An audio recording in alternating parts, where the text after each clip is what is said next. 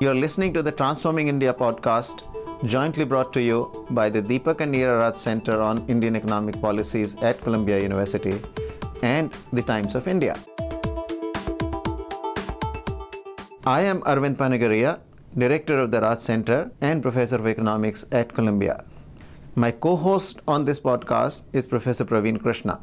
He is a professor of international economics and business at Johns Hopkins University. Welcome, Pravin.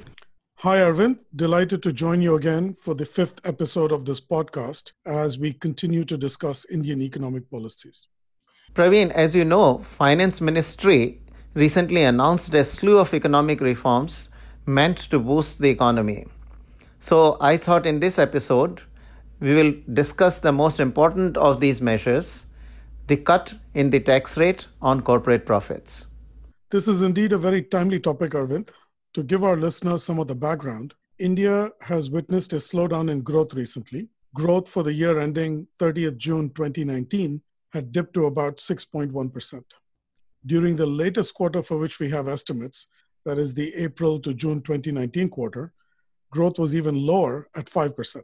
It's in response to these adverse developments that the finance minister announced a slew of reforms. Her announcement included a long list of measures, but the most prominent among them were lower lending rates, then recapitalization of banks, and merger of 10 public sector banks into four banks, and finally a large cut in the corporate tax rate. Of these, the cut in the corporate profit tax is the one that has attracted the most attention. And for a good reason, Pravin. This was a long awaited reform and a very important one at that. To explore its implications, let us inform our listeners precisely what the government has announced. It has reduced the effective tax rate on corporate profits, inclusive of cess and surcharge, from 35% to 25.2% for existing domestic firms. And for the new manufacturing firms set up after 1st of October 2019, but before 31st October 2023, the government has reduced the tax rate further to a lower level of only 17%. Firms can avail of these tax rates as long as they take no other exemptions. For new firms in manufacturing, the tax rate has been cut in half. This is the most dramatic tax cut in the history of almost any country, and I would dare say that perhaps this is the biggest single reform we have seen in India in the last 20 years or so. Yes, Arvind, the reduction in this particular tax now brings India in line with its competitors. For existing firms, India's tax rate is now in line with that of China, Korea, Bangladesh, and Japan, but it still remains higher than rates in Taiwan, Thailand, Vietnam, and Singapore. For new manufacturing firms set up before October 31st, 2023, the tax rate is lower than in almost all major countries except Singapore, which also taxes corporate profits at 17%. Therefore, India has now eliminated one key tax that had been undermining its competitiveness as an investment destination. So, this is a very important reform. And indeed, you'll recall, Arvind, that in our very first podcast episode, we ourselves had suggested such a cut as a kind of a possibly major and important reform for the Modi government to undertake in its first 100 days. Yes, of course, Pravin. Uh, and that is also the reason why I said earlier that this was a long awaited reform. But let me add that while this is an important and bold reform, to take full advantage of it, we also need to reform labor laws. We should not lose sight of the fact that even when profits were taxed at higher rates, India's entrepreneurs invested in highly capital intensive sectors and technologies. It is a paradox of India that the entrepreneurs vehemently complain about high interest rates but then invest in the most capital intensive sectors and technologies. One would think that given the vast workforce, like China in the 1990s and even 2000s, India would spread its capital over a larger workforce, but it does not do so. That points to a definite perception by entrepreneurs that labor laws make activities requiring lots of labor unprofitable despite low wages and high cost of capital. That is very true, Arvind. Labor laws are critical for the creation of good jobs, and we should return to a fuller discussion of reforms in a future episode. But today, let's focus on what the cuts in the corporate profit tax mean for India. And I should mention that one thing that has gone wholly unnoticed is that by putting an end to exemptions in return for a lower tax rate, the government has cleverly eliminated a key source of tax disputes. Because rules allow tax authorities considerable leeway in deciding circumstances under which exemptions are permitted, they exploit them typically to extract bribes from taxpayers. And so, in the future, with the removal of this, tax disputes related to the corporate profit tax will be confined to the reporting of profits. So, the simplification I expect would curb harassment as well as reduce the number of tax disputes. Wouldn't you agree with that? Oh, absolutely, Pravin. And this is exactly, I feel, what we also need to do in the area of personal income tax.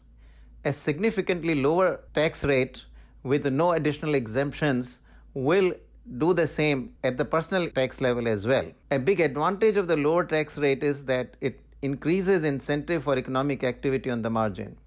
For corporate profit tax, a lower tax rate means that investment is more profitable. So entrepreneurs having greater incentive to invest. For individuals, a lower tax rate is an incentive to work harder and longer hours. Eliminating exemptions in exchange for lower personal tax rate will also make life a lot more livable for taxpayers. Most taxpayers say that they don't mind paying taxes, but it is harassment by tax inspectors that bothers them. Currently, many Indians complain that they are receiving tax notices from income tax and GST officers. So, the only losers from the end of the exemptions Raj are corrupt tax collectors. But Pravin, returning to the corporate tax cut, we need to distinguish between its long term and short term effects. In your view, what are some of the important long term gains from the latest policy move by the finance minister? Arvind, uh, as far as the long term is concerned, first and foremost, I would say that this reduction in the tax increases the profitability of investment. Some projects that may not have been profitable at the higher tax rate now become profitable, and so investment will start taking place. And one should see a clear impact in the rate of investment overall. And I think, given the structure of this reform, the impact on manufacturing should be particularly strong during October 2019 to October 2023, because investments in manufacturing during this period will attract this kind of super low corporate tax rate of 17%. And Pravin, I would think that the lower tax rate would also make India a more attractive destination for foreign investors. In particular, it may encourage some of the multinationals currently moving from China to Vietnam, Bangladesh, Thailand, and other Asian countries to come to India. Similarly, the tax cut should also help make goods manufactured in India more competitive.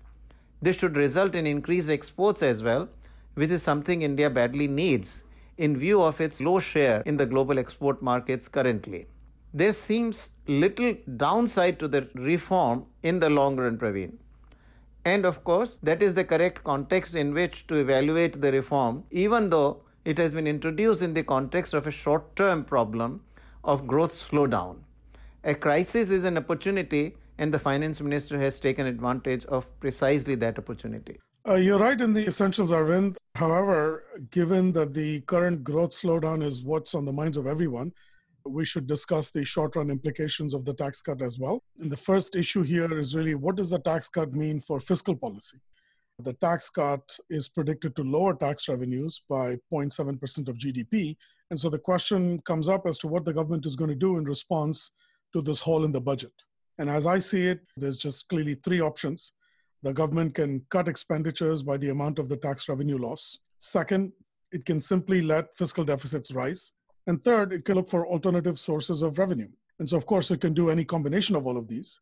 But let's consider the first option. So, if the government simply cuts expenditure, then that will be contractionary, even taking into account the increase in investment as a result of kind of, you know, increased profitability of investment due to the tax. And so, this possibility that there could be a contractionary effect is what many commentators who've predicted that this tax cut would be contractionary. This is the basis of their argument. And I personally think that cutting expenditures when aggregate demand is weak, which is kind of the circumstance of India right now, would not be a good idea. The second option, which is that the government lets the fiscal deficit go beyond this target of 3.3% of the budget. In this case, the increase in the fiscal deficit to the tune of the revenue loss will be expansionary on a net basis. So, at a time of weak aggregate demand, this is not an altogether outrageous option. But given that the kind of the excellent track record of the government in sort of sticking to fiscal uh, discipline, I would think I would kind of lean on the kind of the third option most heavily, which is to look for alternative sources of revenue. The government should more aggressively privatize public sector enterprises and monetize its infrastructure assets. This kind of kills two birds with one stone.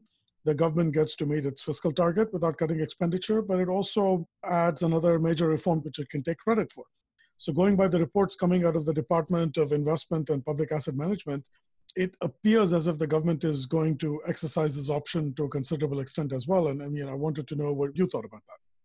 Well, as far as I am concerned, Pravin, that will be wonderful. I had been proactively pushing for privatization of many PSUs when I was serving at the Niti Aayog. So I am fully with you on the third option. Let me add to that a couple more points. One, the government can also additionally push for some monetization of infrastructure assets. Here, what the government does is give, say, a road on a long term lease for toll collection in return for an upfront payment, which is significantly large. Uh, this is something that has come on the government's agenda lately, and I think it will also be good for the government to start selling some of the urban land that it owns. That will help urbanization and at the same time help monetize land that is remaining unused. So it turns an unproductive asset into a productive asset. Let's hope that we finally will get some action on all three of these fronts. But let me briefly also touch, Pravin, on one somewhat puzzling conclusion that some media observers have come to. There is a view that the tax cut will have no effect on investment in the short run. One argument that is given is that currently there is excess capacity and investors will wait till they are closer to reaching full capacity. But this argument relies on two assumptions one, that the excess capacity exists in every sector, and two, that any investment must lead to increased output right away. Both assumptions are false.